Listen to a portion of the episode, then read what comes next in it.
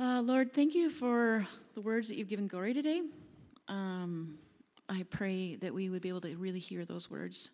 Give us ears to hear and a mind to understand. Lord, you want us to know you, and we cry out to know you and to know more of you, and we cry out for your wisdom and your knowledge. Um, and Lord, I thank you that you're going to share some of that today with Gordy and through Gordy. I pray you bless him. I pray that you would minister to all the tender spots in Gordy today, even as he speaks, and that he'd be refreshed in the end. Amen. Amen. Thank you, Sam.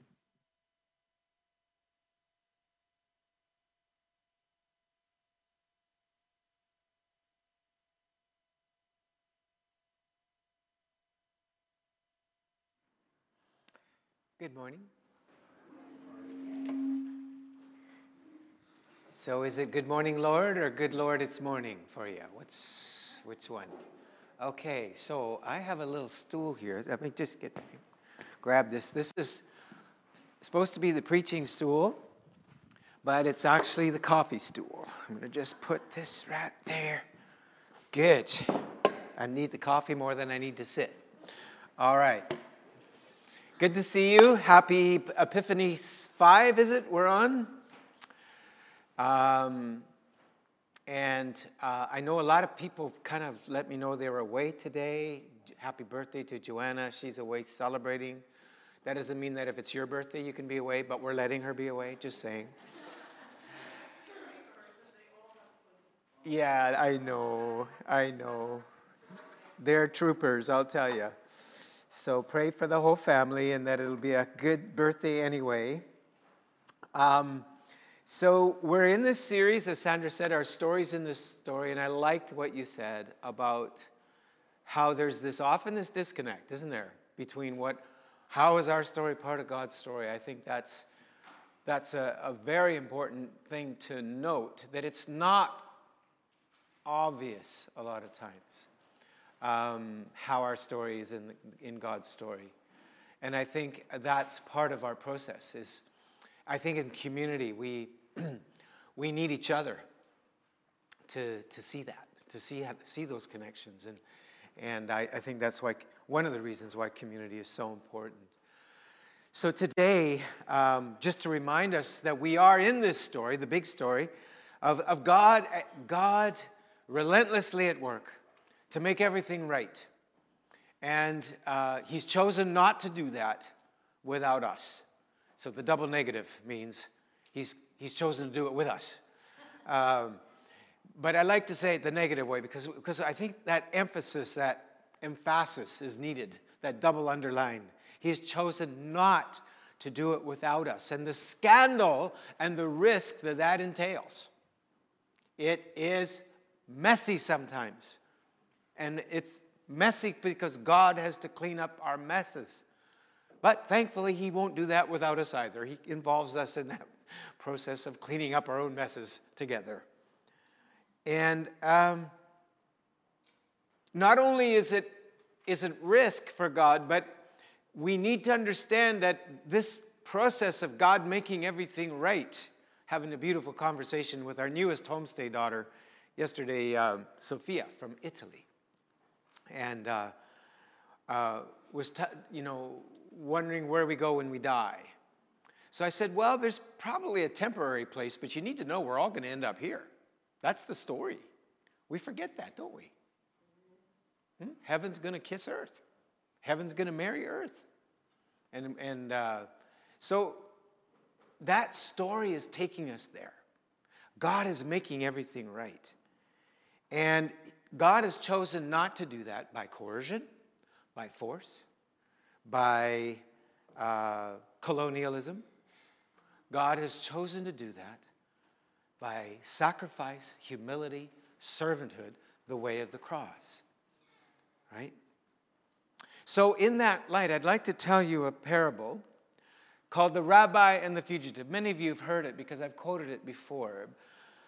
But I feel in the times that we are, this parable is so important as we look at our text today in a minute from the book of Matthew. We're in the Sermon on the Mount. And we're going through today the story, that famous metaphor where Jesus describes who we are with a metaphor of salt and light. And then he ends with a, a kind of a strange side note, it almost seems, about our, our goodness needs to be better than the, the best people that were on earth, and that was regarded by the Jews as the Pharisees, that ours needs to surpass that. And so, what's this salt and light business about? And to help us understand that, I, I want to introduce what I think is a tension that we have in salt and I think the, the, the metaphor of salt and light that he, well known to most of us in the Sermon on the Mount, introduces a tension that we have to deal with our whole life. And I think this tension is beautifully illustrated by this story that Henry Nouwen I first uh, read, uh, tell the story, where in his book, The Wounded Healer, he quotes it, and it's actually a rabbinic uh, parable. And it's the story of a young fugitive who was trying to hide himself from the enemy who was pursuing him. And he entered a small village. The people were kind to him and offered him a place to stay. But when the soldiers who sought the fugitive asked where he was hiding, everyone became very fearful. The soldiers threatened to burn the village and kill every person in it unless the young man was handed over to them before dawn. So the people went to the rabbi in the village and they asked him what to do. Torn between handing the boy over to the soldiers and having having his whole community killed, the rabbi withdrew to his room and read his Bible, hoping to find an answer before dawn. In the early morning, his eyes fell on these words It is better that one man dies than the whole people be lost. The rabbi closed his Bible. He called the soldiers and he told them where the boy was hidden. And after the soldiers led the fugitive away to be killed, there was a feast in the village because the rabbi had saved the lives of the people. But the rabbi did not celebrate. Overcome with deep sadness, he remained in his room. That night, an angel came to him and asked What have you done? He said, I handed over the fugitive to the enemy. Then the angel said, But don't you know you have handed over the Messiah? And the rabbi said, How could I know? Then the angel said, If instead of reading your Bible, you had visited this young man just once and looked into his eyes, you would have known. I heard that story 15 to 20 years ago, and it has been formative for me in my life and ministry because it introduces this tension of getting it right versus being good. And it tells me that truth can never be separated from being incarnational. It doesn't mean the Bible isn't important, but you can never separate it from looking into the eyes of the fugitive and being present. So, what I want to talk about today is the cost of being faithfully present, even when sometimes we don't get it right. And so, Jesus introduces this. Uh, parable by saying, You are the salt of the earth. But if the salt loses its saltiness, how can it be made salty again? It is no longer good for anything except to be thrown out and trampled underfoot. Now, one of the problems we have reading our Bibles these days is we read them through our Western individualized eyes. And we forget that most of the New Testament, including the Gospels, were written to communities. The epistles were written to communities. So when the word you is used, often we interpret that as me. But actually, if Jesus were Texan, he'd say this Y'all are the light of, light of the world, right? A town built on a hill cannot be hidden. Neither do people light a lamp and put it under a bowl. Instead, they put it on its stand, and it gives light to everyone in the, in the house.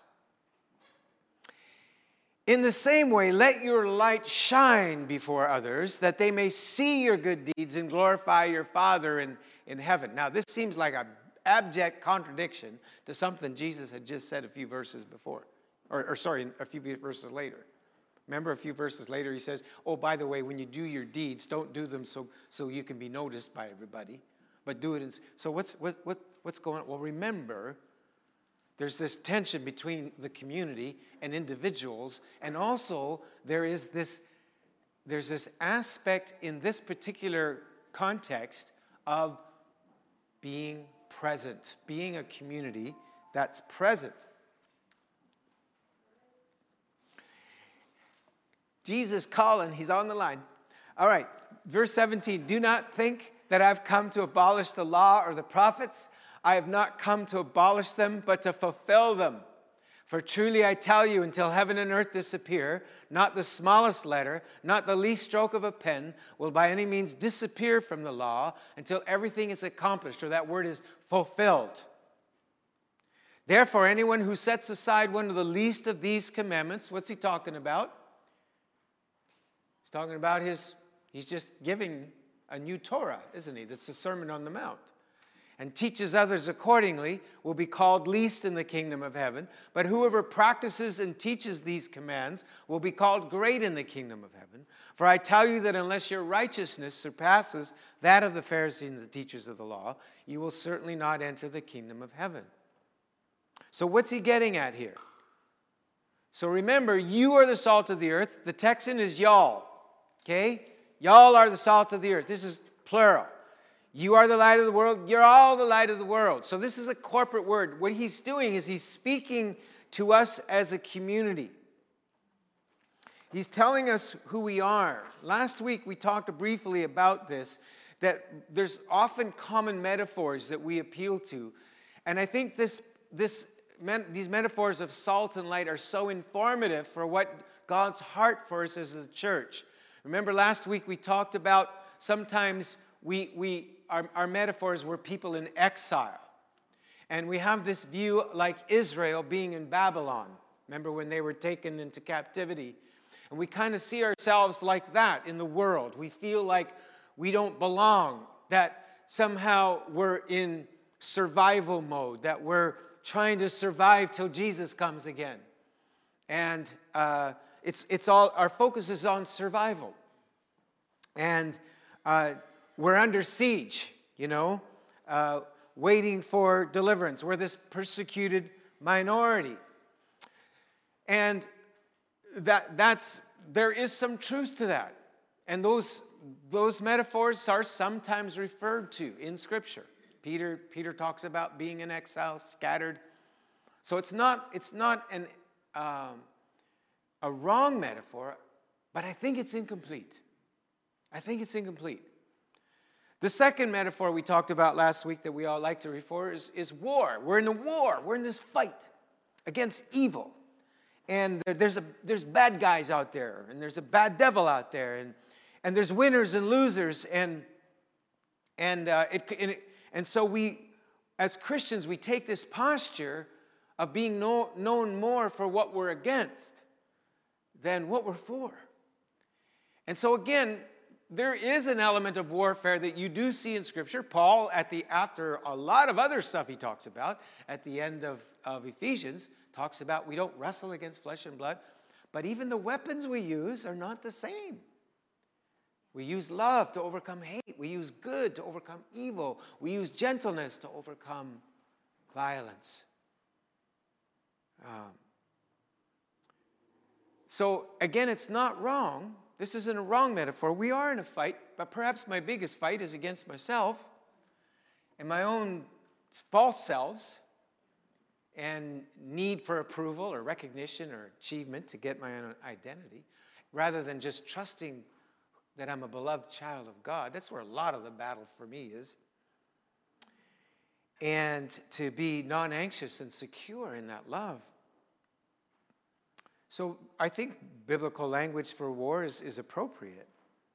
But I think that salt and light tell us that the most defining metaphor of how we are in the world as a community is to be a faithful presence in the world.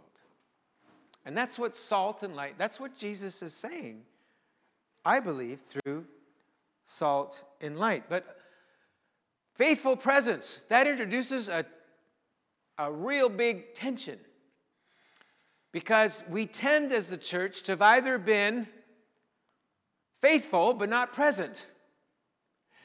You know, we're going to be obedient and faithful to God and live, follow Jesus, but we'll just set up a monastery somewhere way out. And there's nothing wrong with monasteries. In fact, Benedict's monasteries were very, very present.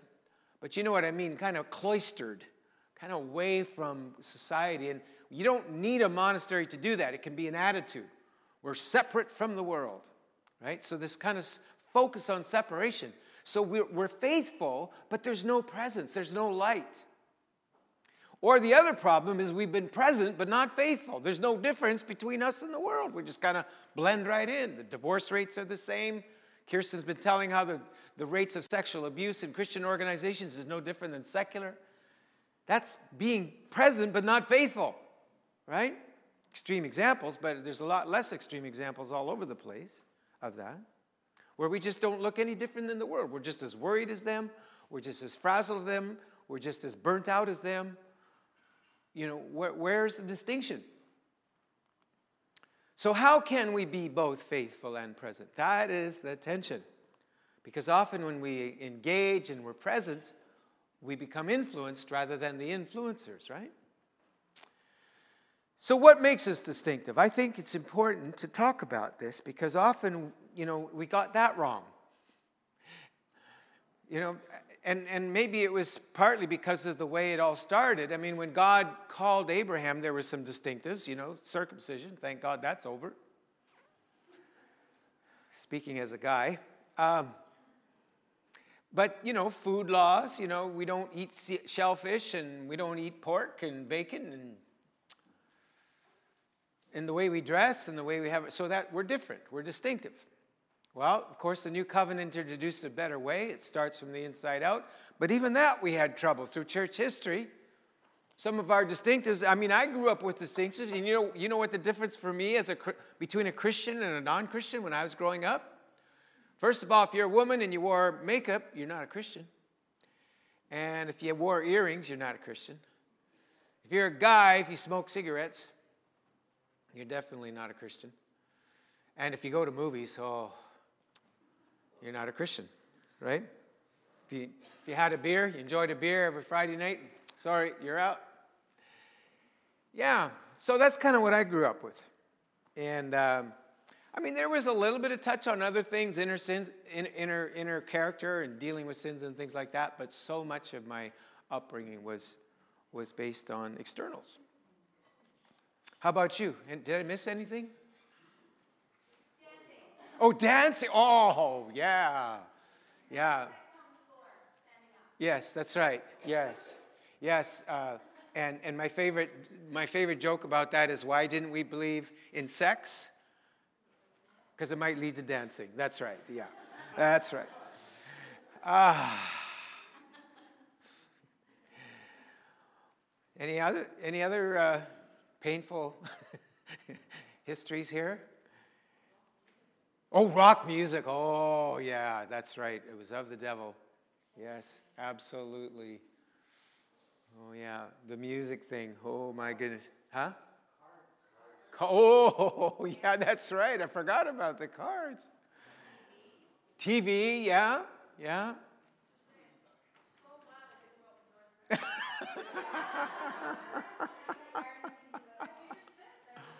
so, t- uh, uh, uh, the, the story we're now hearing from the floor is I'm so glad I wasn't raised in North America. That's Lynn.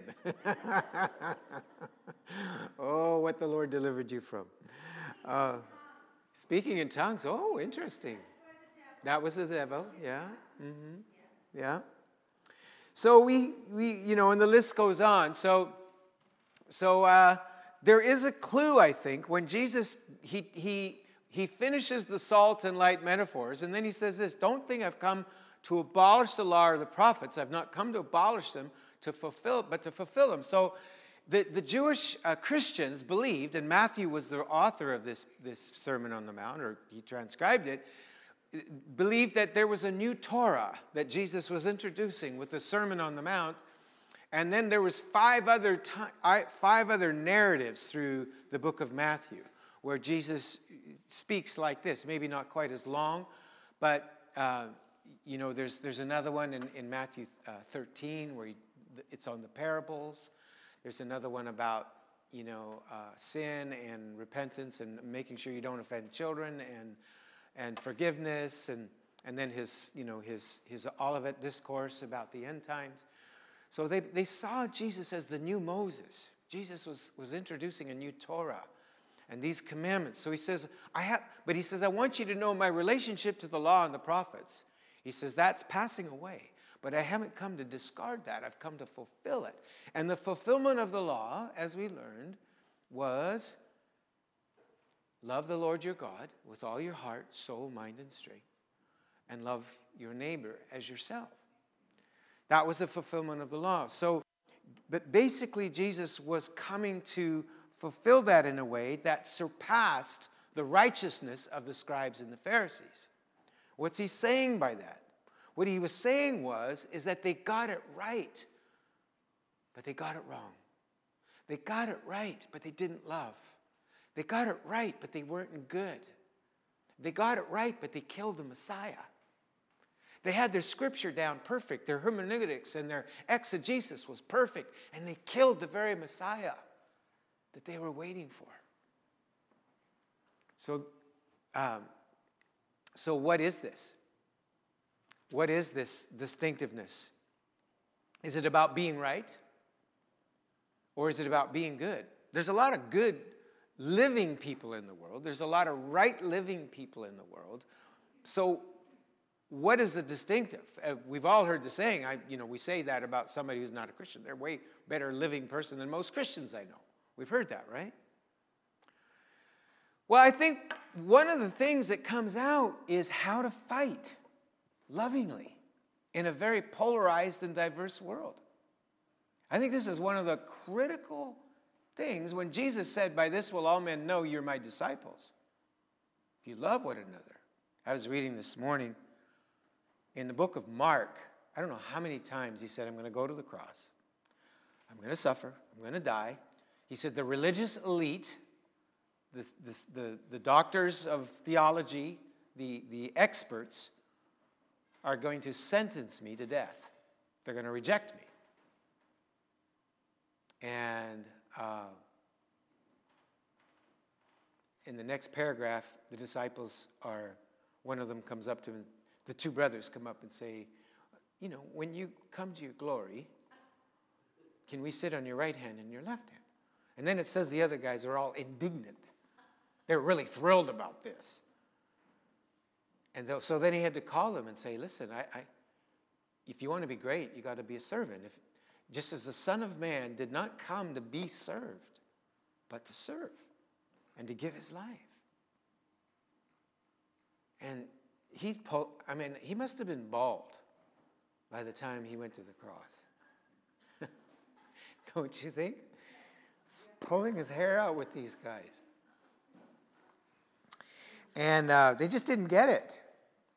And in fact, I was laughing. I had to laugh. Sometimes the text just I just crack right up because, because I, I, was, I was reading this text and, and, the, and, and, uh, and it was James and, James and uh, or uh, John and his brother Andrew, I think it was, who came up and uh, they, they asked, was it Andrew? James?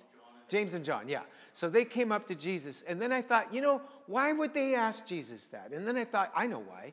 Because they were the first to be picked. Remember, John was the first one of the first there. So, so there's probably this sense of, you know, I have priority because I was one of the first in. Jesus, can we grandfather this thing in right now? Right? And so that was the first thing. And then the second thing I thought about was this was the transfiguration, which which uh, Sandra's going to preach on in a few weeks. But it it it's they were up there, right? So James wasn't it Peter, James, and John? We're up there watching. So they saw this like laser, you know, Jesus' eyes blazing, shining like the sun. So that's indelibly imprinted on their mind. And then as they're walking down the hill, he casually says to them, That was pretty cool, wasn't it? He says, uh, Can you just do me a favor and kind of keep a lid on that until I'm raised from the dead? And, and I love it, the next verse. So they had a discussion amongst themselves as to what raising from the dead meant. oh my gosh, we haven't changed, have we? We just haven't changed. So they just didn't get it. So, so they were, they just didn't get it. In fact, what I really love, one of the Gospels, maybe it's Matthew, tells us that in the upper room, he's, he's breaking bread with them. He's, it's the Last Supper, dudes. It's the Last Supper, right? I'm going to die. This is it. My last meal before you, you know, with you before I, I go. And it says a fight broke out amongst them as to who would be the greatest, right in the upper room. So that's why that, you know, if you put the Gospels together, you see this dialogue between uh, the washing of the feet and, and all that that happened in the upper room. They just didn't get it. So, this thing of, as opposed to fighting dirty, now we have not done this well as Christians. I come from a Huguenot background, which was the French Protestants. There's a mystery about my family upbringing. Why in the world were we German speaking French people who ended up in the US, in Ohio? Why did that happen? Well, I'll tell you why. Because we were running for our lives from other Christians who were trying to kill us. And we found refuge in Germany and we learned German. And then we came to the USA and then I found out this era that where we fled, where we were refugees as Christians, it was other Christians who were trying to kill us, and that went on for a hundred years. It was called a hundred year war between Christians, killing each other, plundering, slaughtering, wiping out villages. Look up St. Bartholomew's massacre, St. Bartholomew's Day massacre, happened in Paris. And it went both ways. Nobody's, nobody's exempt to this. Oh, Jesus, we love you. We love you, Lord. We're listening. So, uh, I'm a grandpa too. I get that. Um, so,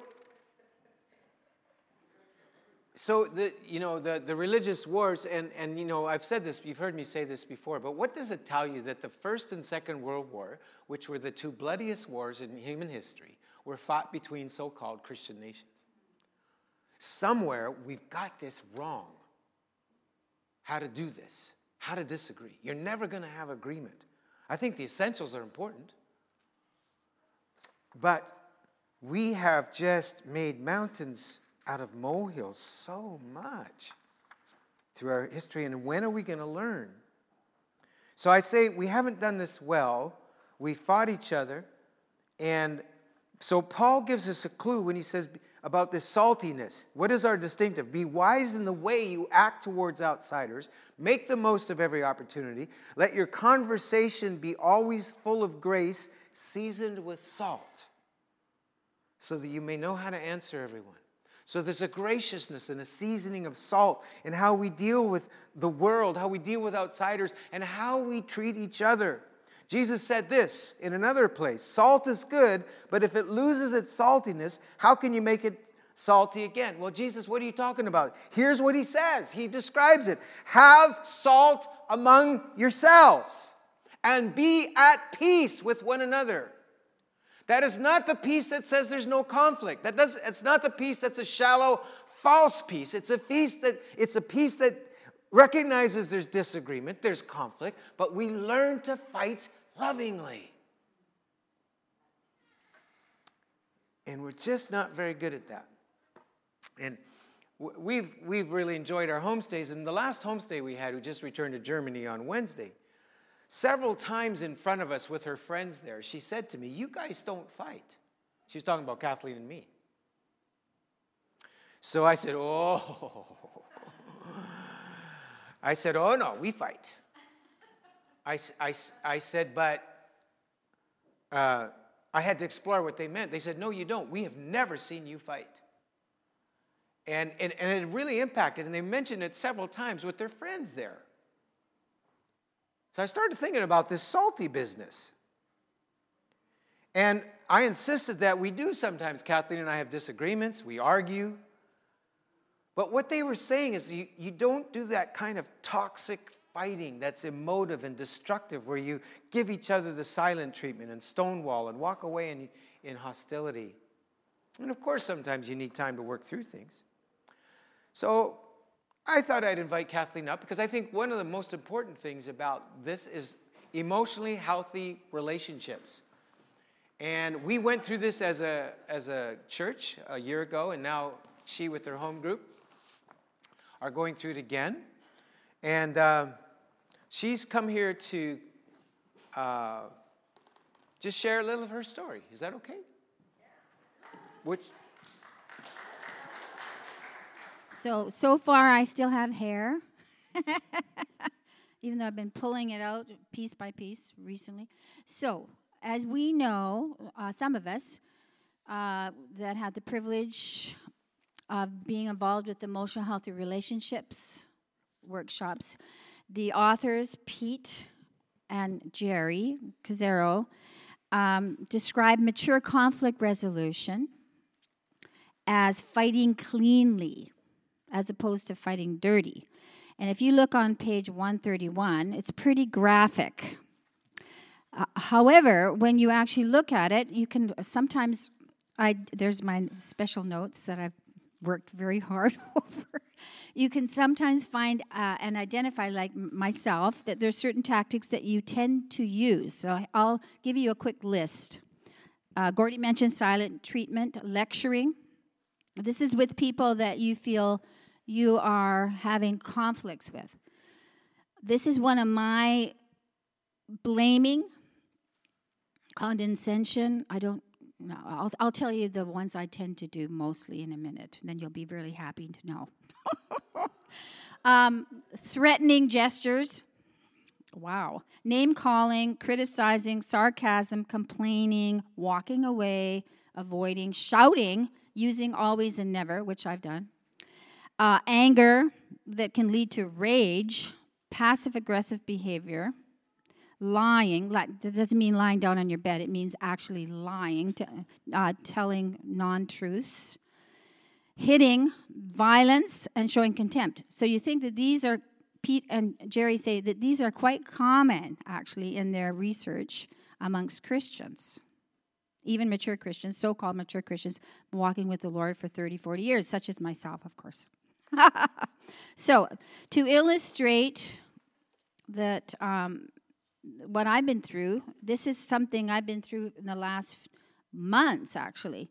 So, this the specific illustration is Gordy has been committed on a regular basis every week to going on outings with others on on Saturday afternoon.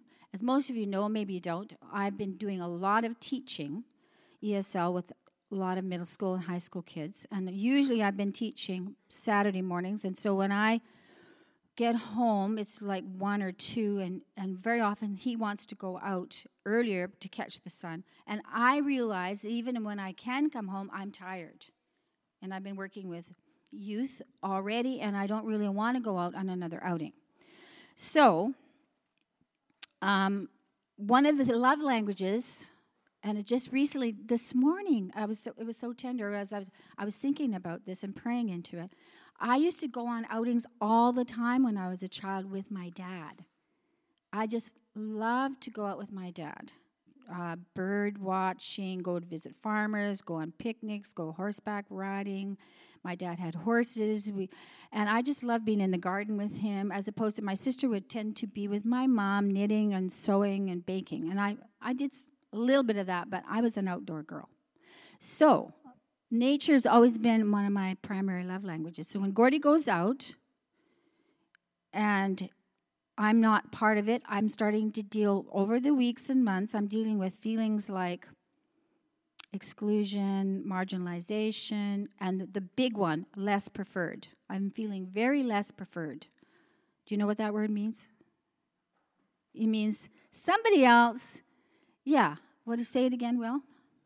Second best. So now you know how I was feeling. okay, so my tendency was to fight dirty. So I'm talking to my husband, I'm blaming him, I'm criticizing, I'm complaining, and I'm using never and always. You always take others out on outdoor outings. You never plan to take me. How come you guys are laughing? it's not it's a very sad situation. You never take me on an outdoor outing. You always plan these incredible excursions with other people. That didn't seem to work. He just kind of processed it and was feeling accused and um, of course he's vulnerable to never measuring up, so he's feeling like he's not measuring up at all, so it wasn't working. So then, of course, thanks to Elaine, thanks to Elaine and Scott and Kim, and and then there's others that are helping me in, in our home group, including um, Rick and Sherry, who's here today. Where are you, Sherry? Yeah, Sherry. So we just so happen to be going into this chapter on fighting cleanly this week fresh off the press. So I'm like, oh my gosh, I'm fighting dirty. I'm getting convicted. I'm fighting dirty. I'm blaming, I'm complaining, I'm accusing, and I'm not doing well. So then I just flip the page and it says how to do a clean fight. State the problem. I notice, Gordy, that you take other people out on Saturdays for many outdoor excursions in nature. Second step I value, I value an adult relationship with you, especially a husband and wife relationship with you. So I was doing this in the car. I actually said, okay, can we try this again? I, I, want, and then I'm like, I think I've been fighting dirty, so I'm trying this again, right? Just recently. I value a really special relationship with you as my husband, my special friend, I think is my special friend, and I would really value a committed time in the outdoors with you, just you and me. See, he's nodding, right? And he was nodding. Oh my gosh, I'm getting excited. and so then the third step would you be willing to commit yourself? Now, I, I know you think this is like you think this is like, oh, come on, you guys, you have to really, yes, you really have to do this. So, would you be willing to commit yourself to me personally? Because we do things together. Like we go for breakfast dates, we do book reading, we pray, and sometimes you'll come for a swim with me, which is what I love to do. But for some reason, this outdoor thing was really something that I was feeling really sad about. Elaine's nodding. Thank you, Elaine. So I said, Would you be willing to commit one time a week just with me? Now, I'm saying this, I'm getting excited because you guys are all hearing it now. And he's already said yes. And we've already had one. And it was a great adventure. It was just last week. And that meant the world to me. But I still love to be with other people, but it was really important that we could do this together. So, the teaching that they give you is state the problem, but not in any kind of um, aggressive manner of blaming or accusing, right? State the problem. I notice that you do such and such. This makes me feel such and such, right? State why the issue is important to you. I value this. So it's a positive statement instead of a negative statement. And then negotiate. If you can't get it after two or three times, you have to sort of, am I being aggressive? Or you have to keep doing it. And are you willing to commit partially or entirely? Or sometimes you, you negotiate. You negotiate your agreement, and then they say to write it out and visit that agreement every two weeks. Does that sound like a good skill? So, this is a skill that'll keep you from going bald.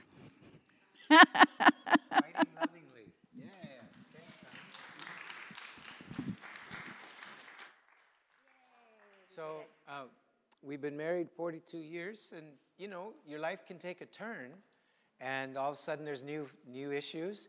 And what happens is, what Kathleen, what, you, what you'll notice is that there was two, at least two stories going on there, wasn't there? There was the story of, of, of our working out a, a special outing and how we do that, but there was also the story with her dad, right? That's going on. And often with conflict, there's, there's two or three different stories. So watch for those layers as well. Um, so, yeah, thanks, love, for sharing. So, and pray for us. Ah. So, um, my monitor isn't working anymore here, but I just wanted to quote this. I love this. This came out of the Hundred Years' War, where millions of Protestants and Catholics had killed each other. A guy came up with a wise statement in essentials, unity, in non essentials, freedom, and in all things, love. So if you're, you know, even if you even if you disagree on essentials, because there's big disagreement sometimes in the church about what's essential for our faith and what we believe. But even that, love. Okay, I don't agree with that, but I'll, I'm not going to hate you. I'm going to pray for you and love you, right? Um, you know, if somebody becomes your theological enemy, what did Jesus say to do to your enemies? he said to love them, pray for them. So you can't get off the hook. I'm sorry. All right. So, conclusion we are invited to follow Jesus into the tension of distinctiveness and engagement as a vital step in following God, love for God and others. And I realized I just uploaded the wrong PowerPoint because I actually changed, uh, changed um,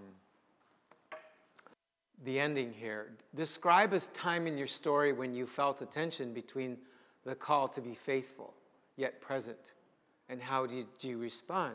And maybe I could ask, ask this question Think of a time in your life where you felt a tension between being right and being good. Now, don't get me wrong, I think it's important to get the right thing right. But I believe that it's encapsulated in goodness. And you can be right, but so wrong. We know that. We live in a world where you just, you got the right, you might have the right theology, but you got the right, the wrong spirit right? So how do we how do we deal with that tension? Um, and what are the fears? Like there's fears that happen when when I'm dealing with a tension between being good and being right. Sometimes there's fear I deal with. You know why? Because I don't want to be I don't want to get it wrong. I don't want to be wrong. I don't want to disappoint God. I don't I don't want to disappoint my church or my family or those who love me. I, that's important to me. I'm a bit of a pleaser. It's a weak side that I have. That's part of my pastoral thing, I think. But I still have to, I have to follow Jesus in this. I have to follow, he's my shepherd, right? So, what are the fears that you deal with in this? So, Rose, come up and give that word that you had. Rose came in with a word this morning, actually, yesterday. And we're going to pray together. Wow, it's going to be a while, this one. No, no, just, just, just kidding, just kidding. So, um, I I went to Costco and uh, I saw something and I went, oh, I've wanted to do that for 20 years. So, what I wanted to do um, this is just how God speaks to me. Sometimes there's circumstances, or sometimes you see a bulletin board, or a poster, or magazine, and something jumps out at you. So at the moment, I was just going on, oh, I want to do this. So I had this vision 20 years ago. I had this thought that I wanted to take all of my recipes that people give to you on pieces of paper, that you pull out of magazines, that you print offline, and I wanted to put them in little plastic sleeves. Well, the cost was too great because I probably have like more than 500 recipes. I cook a lot. And so for 20 years, I've been sitting on that idea and I organized them a little bit, but I found that I had this huge pile of papers and I had several things printed a few times because I couldn't find what I wanted. And so when I went to Costco, 225 for $9. Suddenly the cost is not so great. I snatched two boxes off the shelf because I don't want to run out. And I have spent the last four days organizing recipes. And so I now have.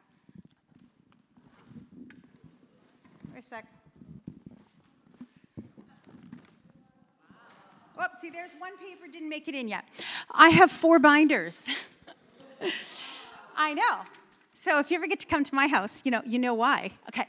So I just felt like when I was putting this together, God said to me that this is a corporate word. We get personal words, we get words for friends, and we get corporate words. This is a corporate word. This is for everyone.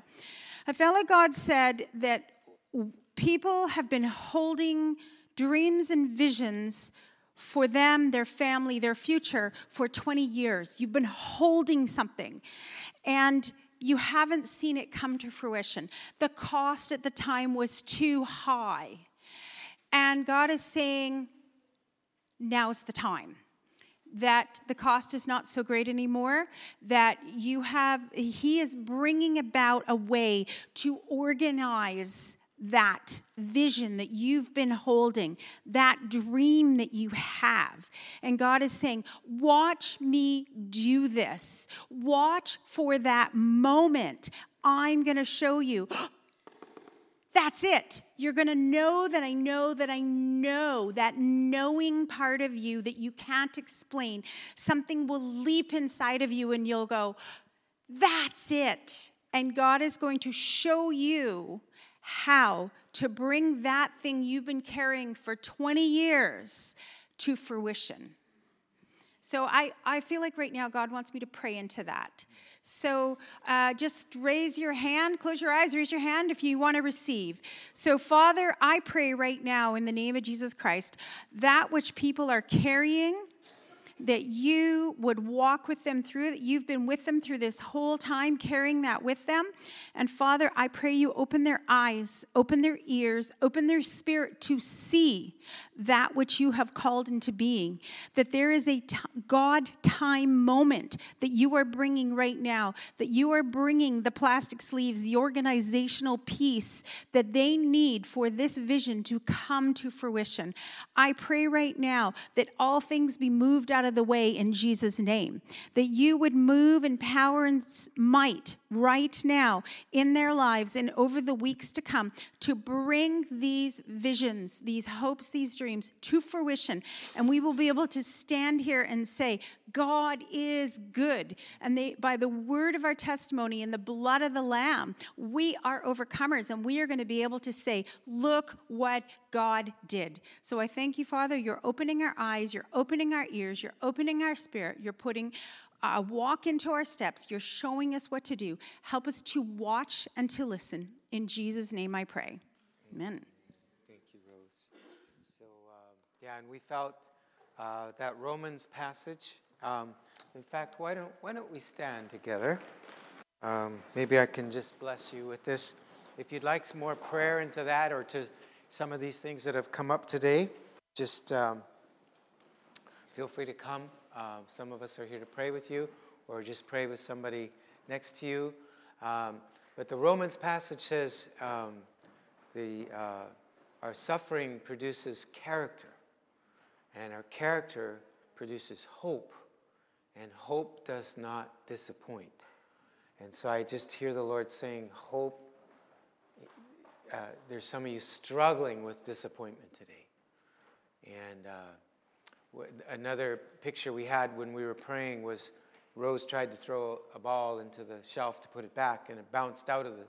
It was a good shot, really, but it bounced and uh, came back out again. And we just feel like some of you uh, have taken a fall, and the, and there's uh, that hope is going to get put some air in that, and and you're going to bounce back. So just hang in there. There's we all have these bad days, right? We all have these dark times. Even Jesus said now is the time of the power of darkness. That's what he said. What did he say? It's a bad day. Even Jesus had bad days, right? And uh, but that's okay. That's part of your story, and God hasn't given up. And So hope does not disappoint because, and this is the because I love, the love of God is shed abroad in our hearts by the Holy Spirit. You are not alone. I will not leave you orphans. My presence will go with you. I will give you rest. I have, we- I have quieted my soul like a weaned child with his mother. Like a weaned child with his mother is my soul within me. Be still and know that I am God. Be still and know. So may the grace of the Lord Jesus and the love of God and the communion of the Holy Spirit, who fills you with the love of God, cause you to overflow and abound in hope this week. In the name of the Father, the Son, and the Holy Spirit. Amen. God bless you. Happy Epiphany.